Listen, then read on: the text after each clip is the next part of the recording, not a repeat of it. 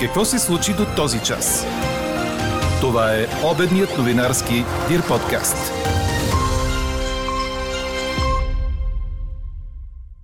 От 1 юли можем да зареждаме бензин и дизел с отстъпка от 25 стотинки за литър. Няма да има ограничение в литрите. И още от официално представения антикризисен пакет на правителството. Пенсиите се вдигат средно с 20% от юли, през октомври ще бъдат преизчислени по швейцарското правило. Пестим пари от привличане на инвестиции, за да раздаваме хаотично. Още от коментара на економиста Мика Зайкова за мерките на кабинета ще чуете в подкаста. Григор Димитров е тенис играчът с най-много поредни участия на турнири от големия шлем. Днес ви питаме, одобрявате ли предложените от кабинета мерки срещу високите цени на горивата? До този час повечето отговори са не. Ето и два от вашите знакови коментари по темата. Мерките са като да пълниш каца без дъно, но за наша сметка. И абсолютно и безусловно подкрепям кой бяга от хубавото. Кои други ваши мнения ни впечатлиха? Чуйте в обедните подкаст новини. Говори Дирбеге. Добър ден, аз съм Елена Бейкова. Чуйте подкаст новините по обяд. Жълт код за бури и грамотевици е издаден за днес от Националния институт по метеорология и хидрология, като това ще въжи за почти всички области с изключение на Пловдив, Смолен и Кърджали, за които кодът е оранжев. През деня ще е хладно с температури от 15 градуса на североисток до 24 в крайните югозападни райони. Средно с 20% ще бъдат вдигнати пенсиите от 1 юли, като минималната ще стане 467 лева. Въвеждат се по-високи данъчни облегчения за семействата, отстъпка при зареждане на бензин или дизел, намаляват се някои данъци и се премахват акцизите за някои услуги. Това е заложено в антикризисния пакет на правителството, обявен официално тази сутрин на пресконференция в Министерския съвет с участието на представители на всички коалиционни партньори. Премиерът Кирил Петков даде конкретика за мерките, ето част от тях. Като дългосрочна мярка, предвиждаща увеличението на размера на данъчното облегчение за деца да се качи от 4500 лева на 6000 лева годишно, като бъде дадена възможност да се ползва на всеки 3 месеца. С други думи, семействата деца ще могат да получат това данъчно облегчение веднага. Мярка 2. Осъвременяване на пенсиите от 1 юли за средно над 20%, като всички пенсионери ще получат своята COVID добавка като постоянна част от размера на своята пенсия. Тези 60 лева стават част от а, тяхната пенсия и допълнително качваме 10% на всяка пенсия. Докато по времето на ГЕРБ за 12 години минималната пенсия се качи с 100 лева за 12 години. Тук за една година повишението е с 167 лева или 56%. Когато ни питат, ама къде са парите от гражданите? Ето, тук са парите от гражданите. Парите отиват при хората. И още за пенсиите. Те ще бъдат преизчислени от 1 октомври по швейцарското правило, а от 1 юли хората ще могат да зареждат бензин или дизел от най-низкия клас на тези горива с отстъпка от 25 стотинки за литър. Няма да има ограничение в литрите, мярката ще въжи до края на годината, обясни вице-премьерът и финансов министр Асен Василев. За срок от една година се занулява ДДС за хляба. Същия данък за парно и топла вода се намалява на 9%, както и на природния газ за крайни потребители. От акциз се освобождават електрическата енергия, природният газ и метанът. Ще бъде направена препоръка до Комисията за енергийно и водно регулиране за две ставки за цените на ток, парно, вода и газ, като целта е да се въведе тарифа за по-малко потребление, предвижда още антикризисният пакет, който по думите на Кирил Петков ще струва над 2 милиарда лева. Искам много ясно да заявя за всички економисти, които се опитват да казват, че тези мерки може би ще увеличат инфлацията. Много ясно трябва да се знае. Тази инфлация не е българска. Тази инфлация е световна. Както знаем и в Европейския съюз, и в САЩ, това е основният проблем економически и това е на базата на цените на горивата, които са вносни. От друга страна, знаем, че инфлацията е най-вече в храните и горивата. И за хората, където имат най-големи трудности да плащат своите сметки, ние там фокусираме безпредседентен пакет за подкрепа, така че реално техните доходи да изпреварват инфлацията и да не може да бъде отразена в намаляване на покупателната способност плана няма мярка, с която да се въвежда необлагаем минимум, за какъвто настояваха БСП и има такъв народ, с аргумент, че това ще увеличи разполагаемите доходи на работещите хора.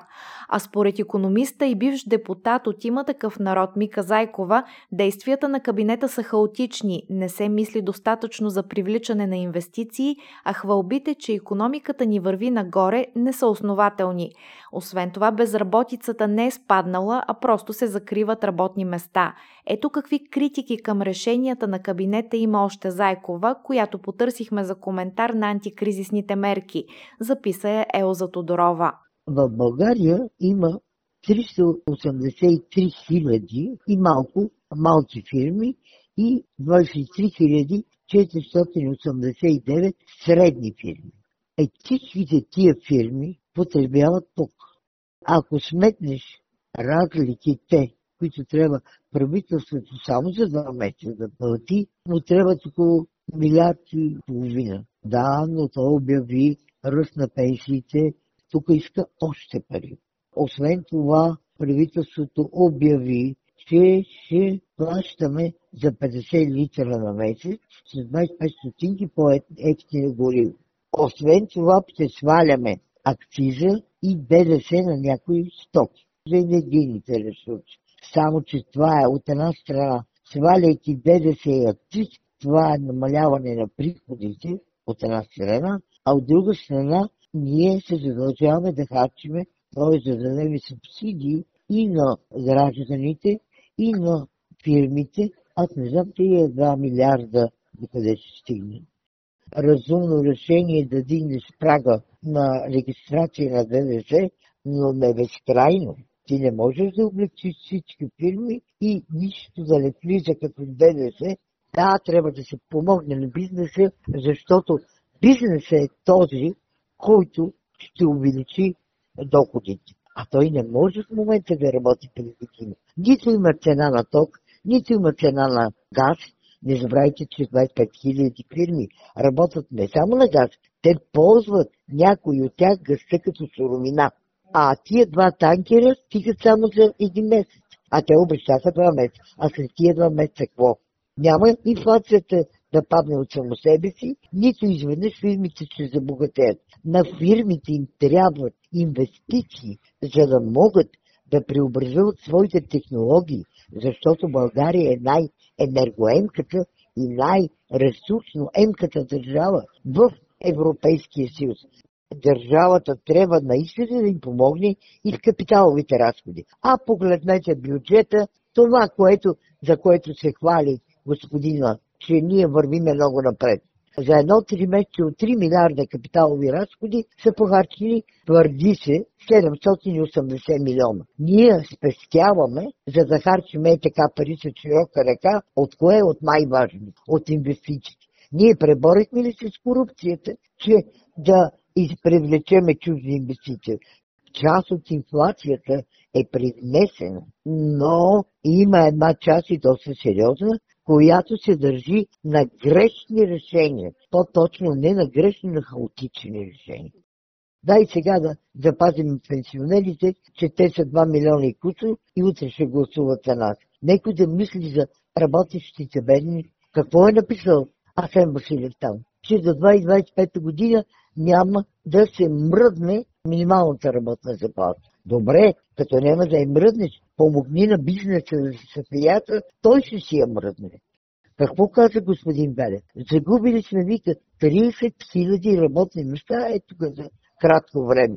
Не се е променил коефициента на безработица, защото демографски мисля, защото намалява скокообразно работната сила. Част от тия 380 хиляди малки фирми няма да издържат и просто ще фалират. фонда, който трябваше да помага на енергетиката, сега става инвестиционен фонд, който може да дава пари, защото тия неочаквани или свръхпечалби, както искате ги наречете на енергийните дружества, част от тях отиваха в този фонд за енергетиката. Сега ще отиде в фонда, който е преобразуван. Ние можем да бъдем енергийно независими. Имаме и газ, имаме и въглишни централи. Ама какво прави министъра на околната среда? Затваря ТЕЦ-3, а утре ще затворят и другите въглишни тецове, защото това го пише там. Какво още очакваме да се случи днес?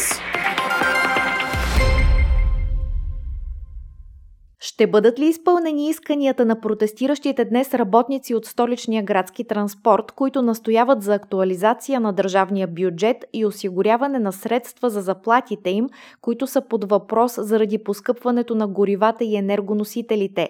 Следим техния протест в София, който започна тази сутрин с блокади на три натоварени кръстовища – Пете Кюшета, Лъвов мост и Сточна гара, а след това протестиращите се отправиха към Министерството на финансите в центъра на столицата.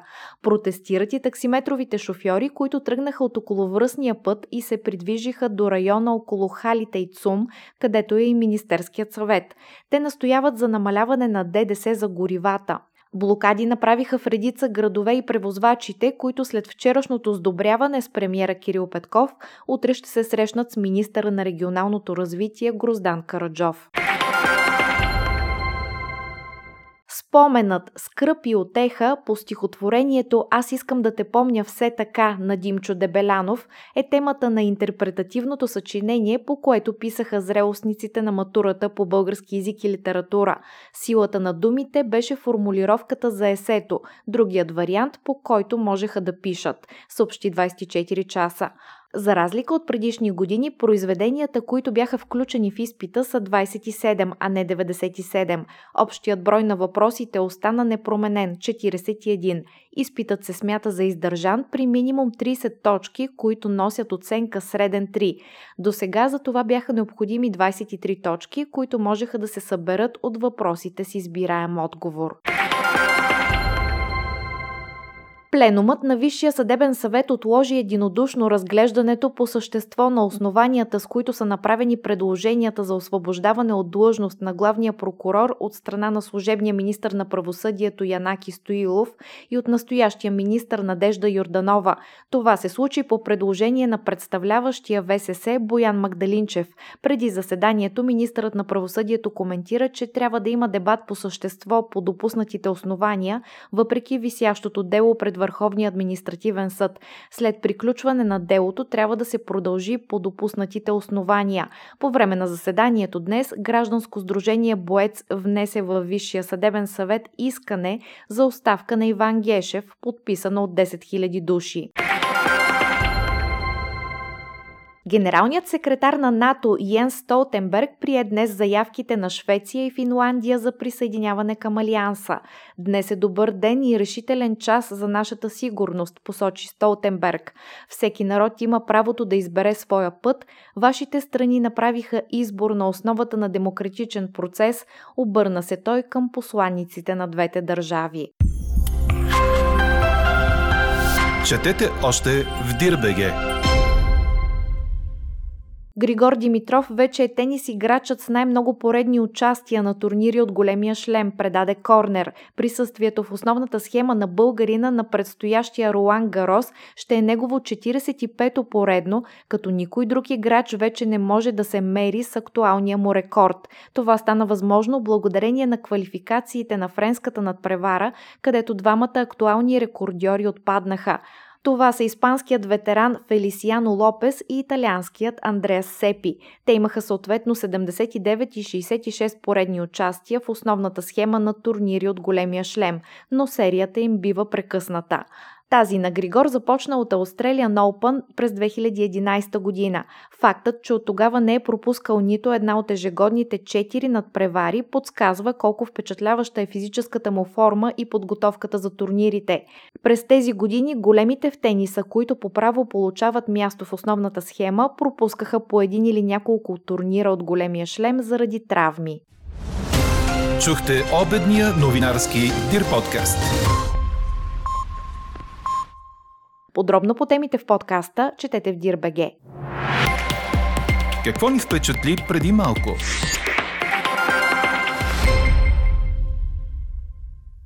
Три различни групи ученици днес, утре и на 20 май са част от детски лагери в околностите на село Мезек, където експерти по биоразнообразие ги запознават с застрашените животински видове и техните местообитания. Така, докато децата се забавляват, научават и за начините за опазването на видовете.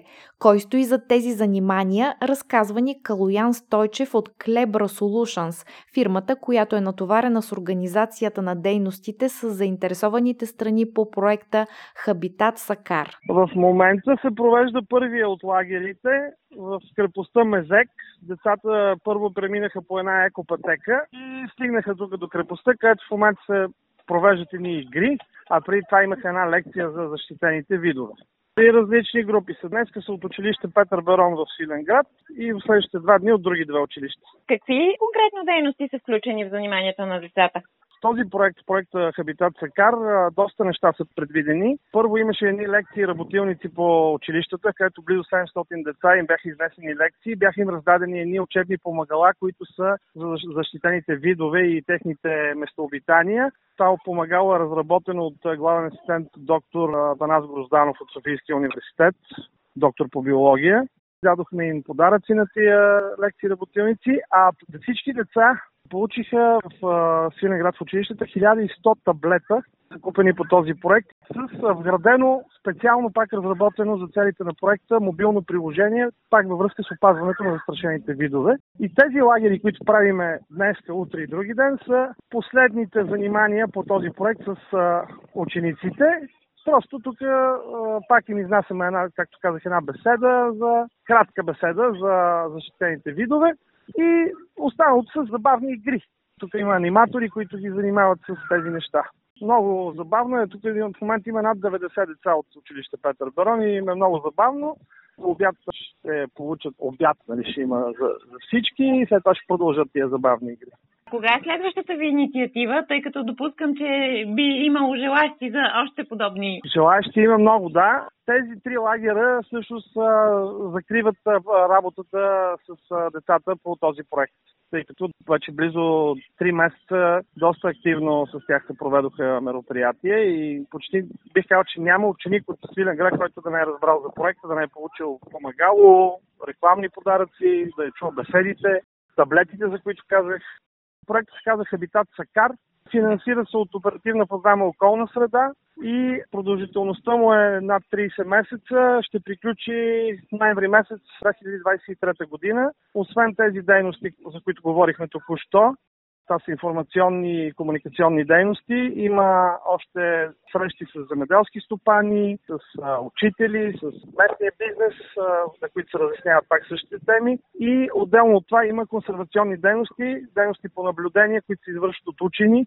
Правят се такива научни наблюдения на тези видове, след което ще направят обобщение анализ на състоянието им. И се взимат мерки за опазването на тези видове.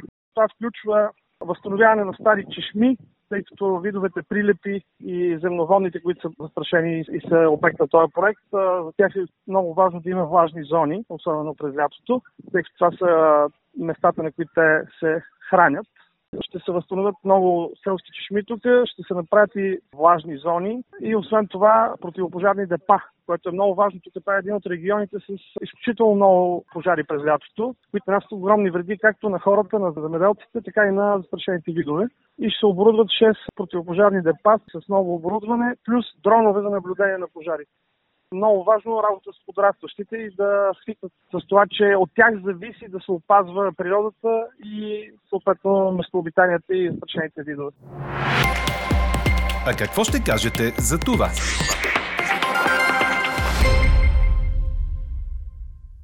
Одобрявате ли предложените от кабинета мерки срещу високите цени на горивата? Това ви питаме днес във връзка с планираното от правителството намаляване на цената за продажба на биодобавката в горивата за юли, август и септември, премахване на акциза за природен газ и метан, намаляване на ДДС на природния газ и пропан-бутана на 9%. До този момент превес имат отговорите не. В коментарите ви се вижда същото.